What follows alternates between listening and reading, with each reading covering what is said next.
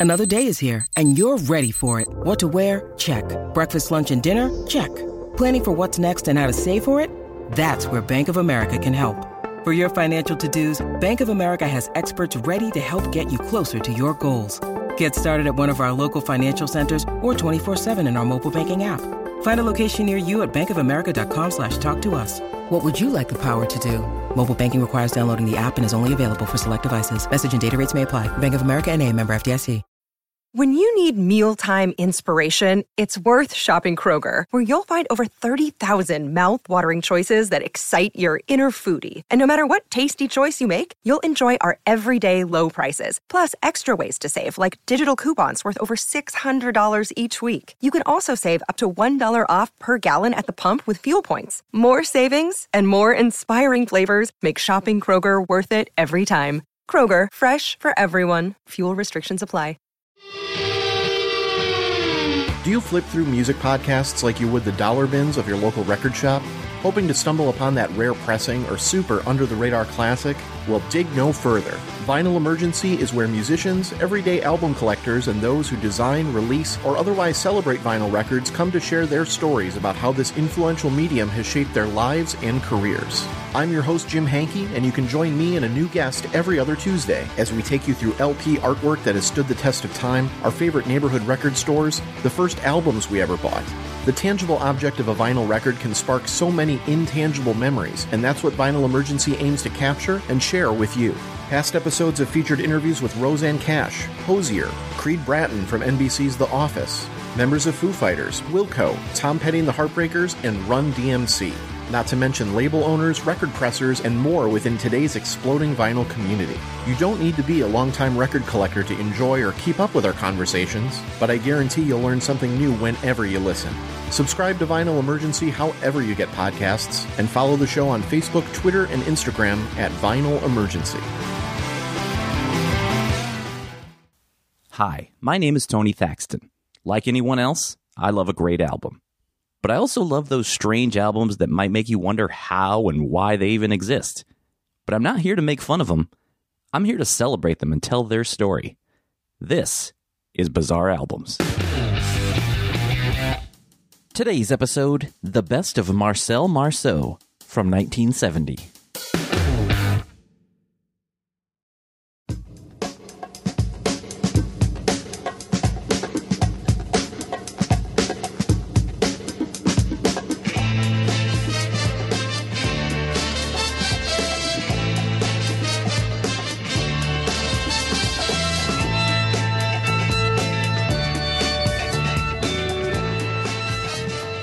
Been called the most influential record in hip hop history and hip hop's national anthem. The song is Apache, performed by the Incredible Bongo Band. The song was released in 1973 on the band's debut album, Bongo Rock. Calling them a band isn't really accurate. It was more of a project full of various studio musicians. The project was started by Michael Wiener, an executive for MGM Records at the time. Though he was working in the music industry, Wiener had zero musical ability. But that didn't stop him. One year prior, he was working as the music supervisor on a B movie called The Thing with Two Heads. When the soundtrack was being assembled, it was short a few tracks. So Wiener reached out to composer and producer Perry Botkin to produce a couple of drum based instrumentals. Wiener had been a big fan of a record by Preston Epps called Bongo Rock.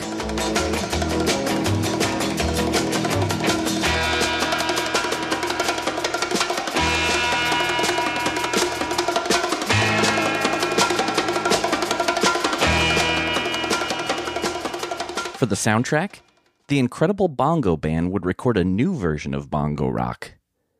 It was also released as a single, peaking at number 57 on the Billboard Hot 100 and even became a top 20 hit in Canada. Michael Wiener wanted to capitalize on the success and make an entire Incredible Bongo Band album. Again, despite having no musical ability, the project officially was known as Michael Wiener's Incredible Bongo Band. When their debut album was released, it wasn't a hit. It just barely reached the Billboard 200, peaking at number 197. Apache was never released as a single. Well, not the incredible bongo band version, anyway. Apache was actually a cover. It was written by British composer Jerry Lordan. It was first released in 1960 by Bert Weedon, and then later that same year, the British pop group The Shadows would have a number one hit in the UK with their version of Apache.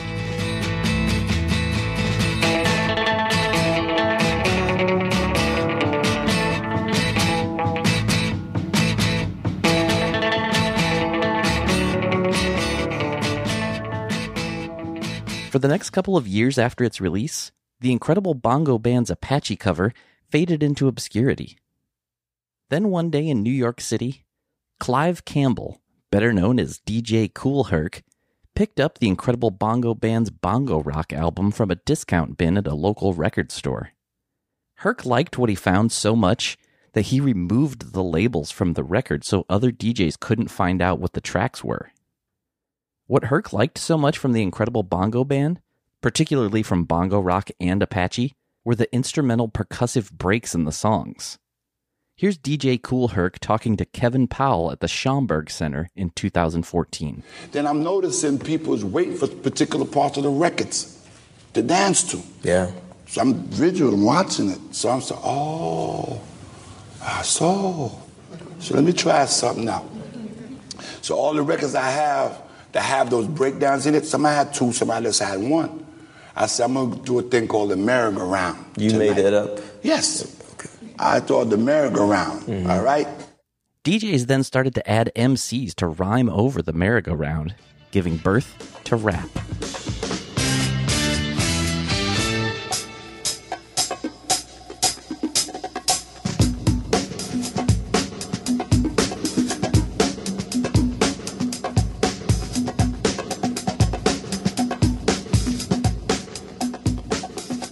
Over time, the secret was out, and other DJs like Afrika Bambaataa and Grandmaster Flash also started using the incredible Bongo Band record. Apache became such a staple for hip hop DJs and producers because of its unusually long drum break. Oddly, as to who that drummer actually was, it's a little bit of a mystery. There were two separate recording sessions. The original session in Vancouver featured Cat Hendricks on the drums. Later, Jim Gordon, who has appeared on Bizarre albums before playing drums on the John Travolta album, overdubbed some drums in Los Angeles. It's unknown who the drummer is that's heard on the final version. It may be Hendrix, it may be Gordon, it may be a combination of both. In a 2018 article on Stereogum, Nate Patrin wrote If you want to have fun with semantics and don't mind looking like some kind of music asshole, try this one on your friends. Ask them what the first commercially released hip hop song is. Odds are they'll answer Rapper's Delight, or maybe even Fatback Band's King Tim III, parentheses personality jock if they're a bit savvier, or even something from Lightning Rod's 1973 gem Hustlers Convention. But technically, those are early rap songs. Hip hop, in its original DJ driven form, as an exhibition of turntable skills like scratching and cutting and mixing of drum beats, didn't really get its first real moment in the record store spotlight until Grandmaster Flash convinced Sugar Hill's Sylvia Robinson to let him put out a single of a mix scratch routine on 12 inch. The result? The Adventures of Grandmaster Flash on the Wheels of Steel was historic. The first real play at home example of the sound that had been percolating in the South Bronx since 73.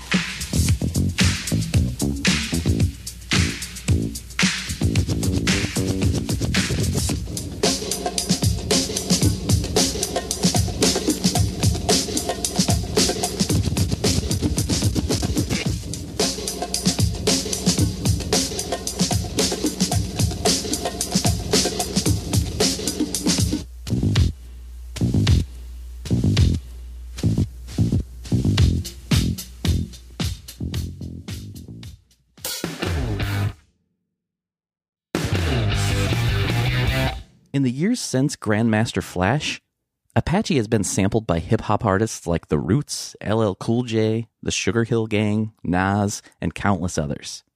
It's such an important record to hip hop that in 2012, a documentary called Sample This was released. In the world of hip hop, Apache is the single most important record. They created the greatest breakbeat of all time. To the beat, y'all. It caught the ears of DJs, it caught the ears of dancers. One song can have amazing impact. I wonder how it would be if I put them all together. 90% of the rappers today is rapping off our tracks. I've been around the world like three times, and that's when everybody gets electrified. Well, you know what happened after that.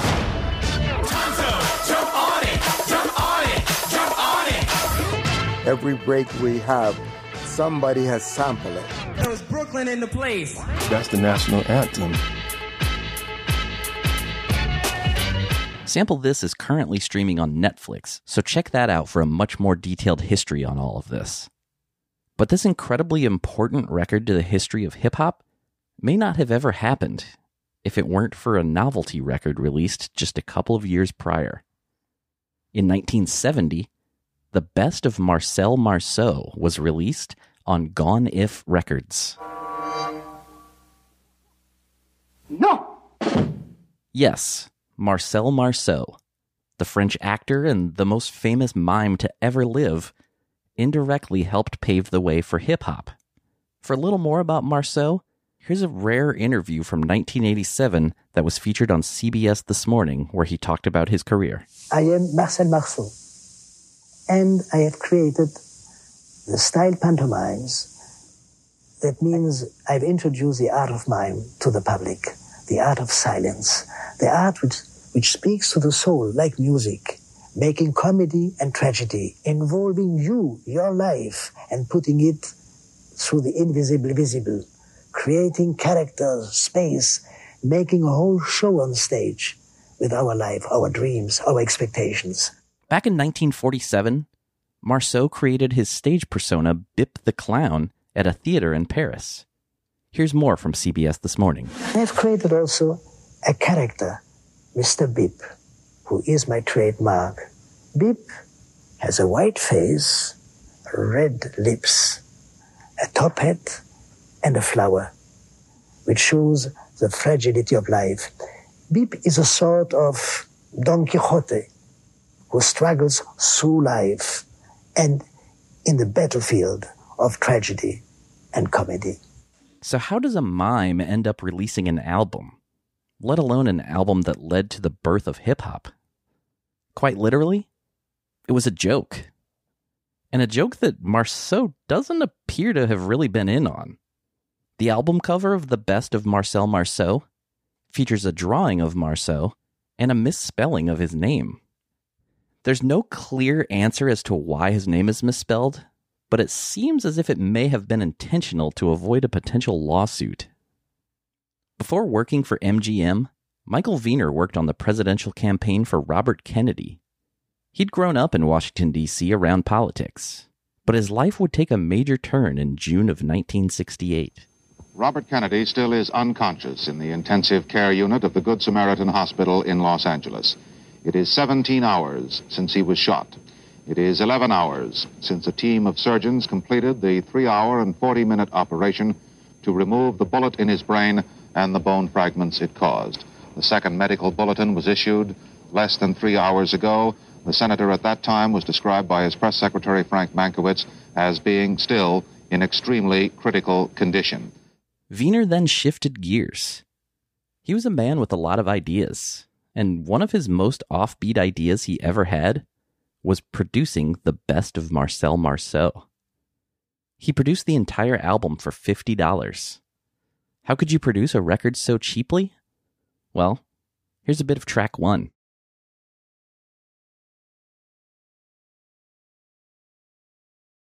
Yes, that's really it. That's just a few seconds of the opening track, which goes on to be over 15 minutes of silence. Track 2 is much shorter.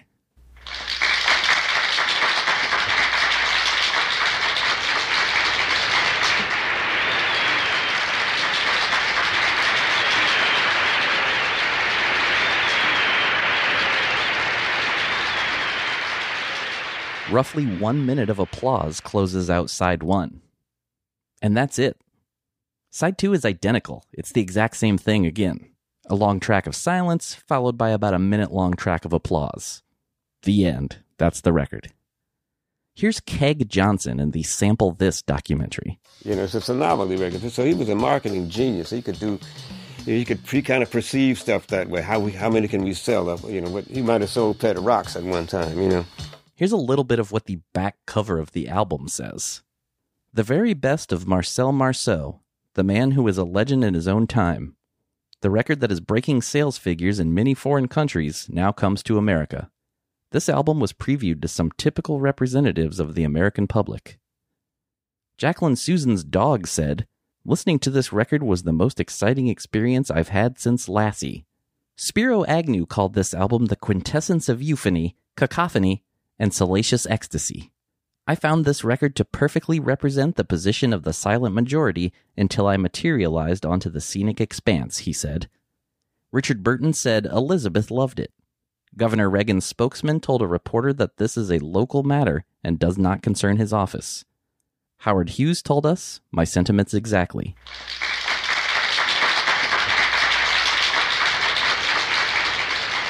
Wiener released the album on Gone If Records, and it's the only record ever released on that label. He supposedly sold 40,000 copies of the album, and this caught the attention of MGM Records. MGM then re released The Best of Marcel Marceau later that same year, as well as signing Wiener to a production deal. That production deal got him to the music supervisor job for The Thing with Two Heads, which led to the incredible bongo band, which eventually led to the birth of hip hop. What a wild ride. Now, speaking of The Thing with Two Heads, one of its stars was Rosey Grier, a former professional football player turned actor who also released a couple of albums of his own. But that is for another time. Thank you for listening to Bizarre Albums. If you like the show, please subscribe and leave a review.